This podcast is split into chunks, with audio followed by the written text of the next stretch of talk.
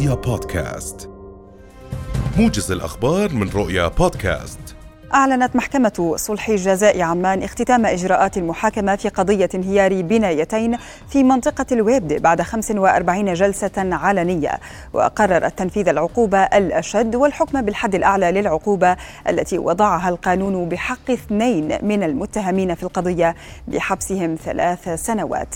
وأدانت المحكمة خلال جلسة النطق بالحكم العلنية التي عقدتها اليوم مالك البناء ومتعهد الصيانة بجريمة التسلل التسبب بالوفاة مكرر 14 مرة وقررت حبسهم لمدة ثلاث سنوات وقررت المحكمة إدانة اثنين من المشتكى عليهم بجريمة التسبب بالإيذاء مكرر ثمان مرات وقررت حبسهم ستة أشهر وإعلان عدم مسؤولية المتهم الثالث في القضية.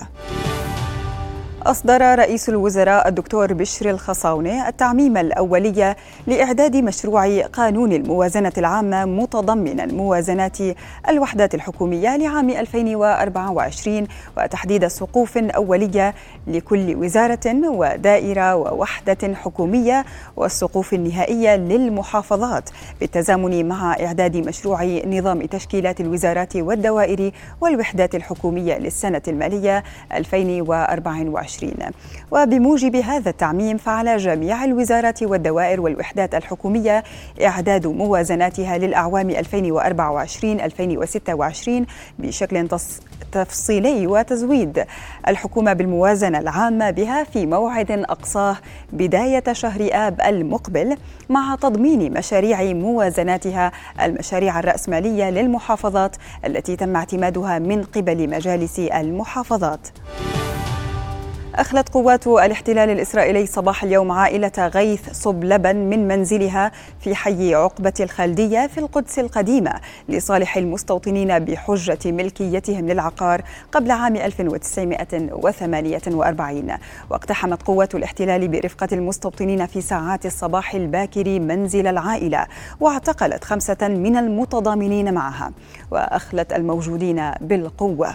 وكانت دائرة الإجراء والتنفيذ الإسرائيلية قد قد حددت الفترة الواقعة بين الثامن والعشرين من حزيران والثالث عشر من تموز لإخلاء العائلة من المنزل.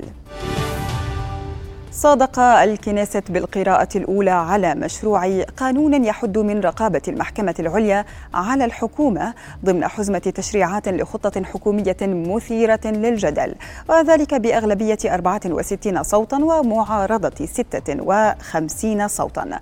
ويحتاج مشروع قانون الحد من المعقولية الذي يطرحه ائتلاف بنيامين نتنياهو إلى ثلاث قراءات ليصبح قانونا نافذا. ويهدف مشروع القانون إلى إلغاء إمكانية نظر المحكمة العليا أعلى سلطة قضائية في مدى معقولية قرارات الحكومة.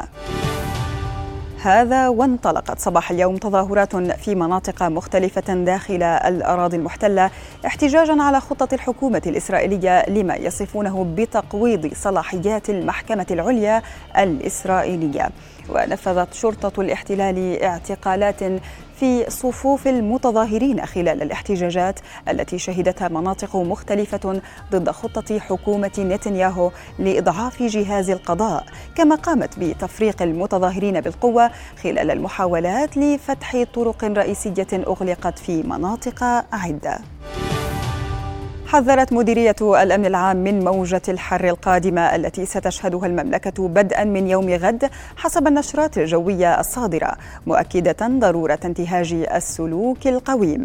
وشددت المديرية على ضرورة التقيد بالنصائح لتفادي وقوع حوادث ضربات الشمس والإجهاد الحراري. وأبرزها عدم التعرض المباشر لأشعة الشمس خاصة في أوقات الظهيرة والحفاظ على شرب كميات مناسبة من السوائل السوائل وعدم ترك الأطفال وحدهم في المركبات. موقع طقس العرب أكد أن درجات الحرارة سترتفع أربعة إلى ست درجات مئوية متوقعا تعمق الكتلة الهوائية يوم الخميس واستمرارها حتى يوم السبت.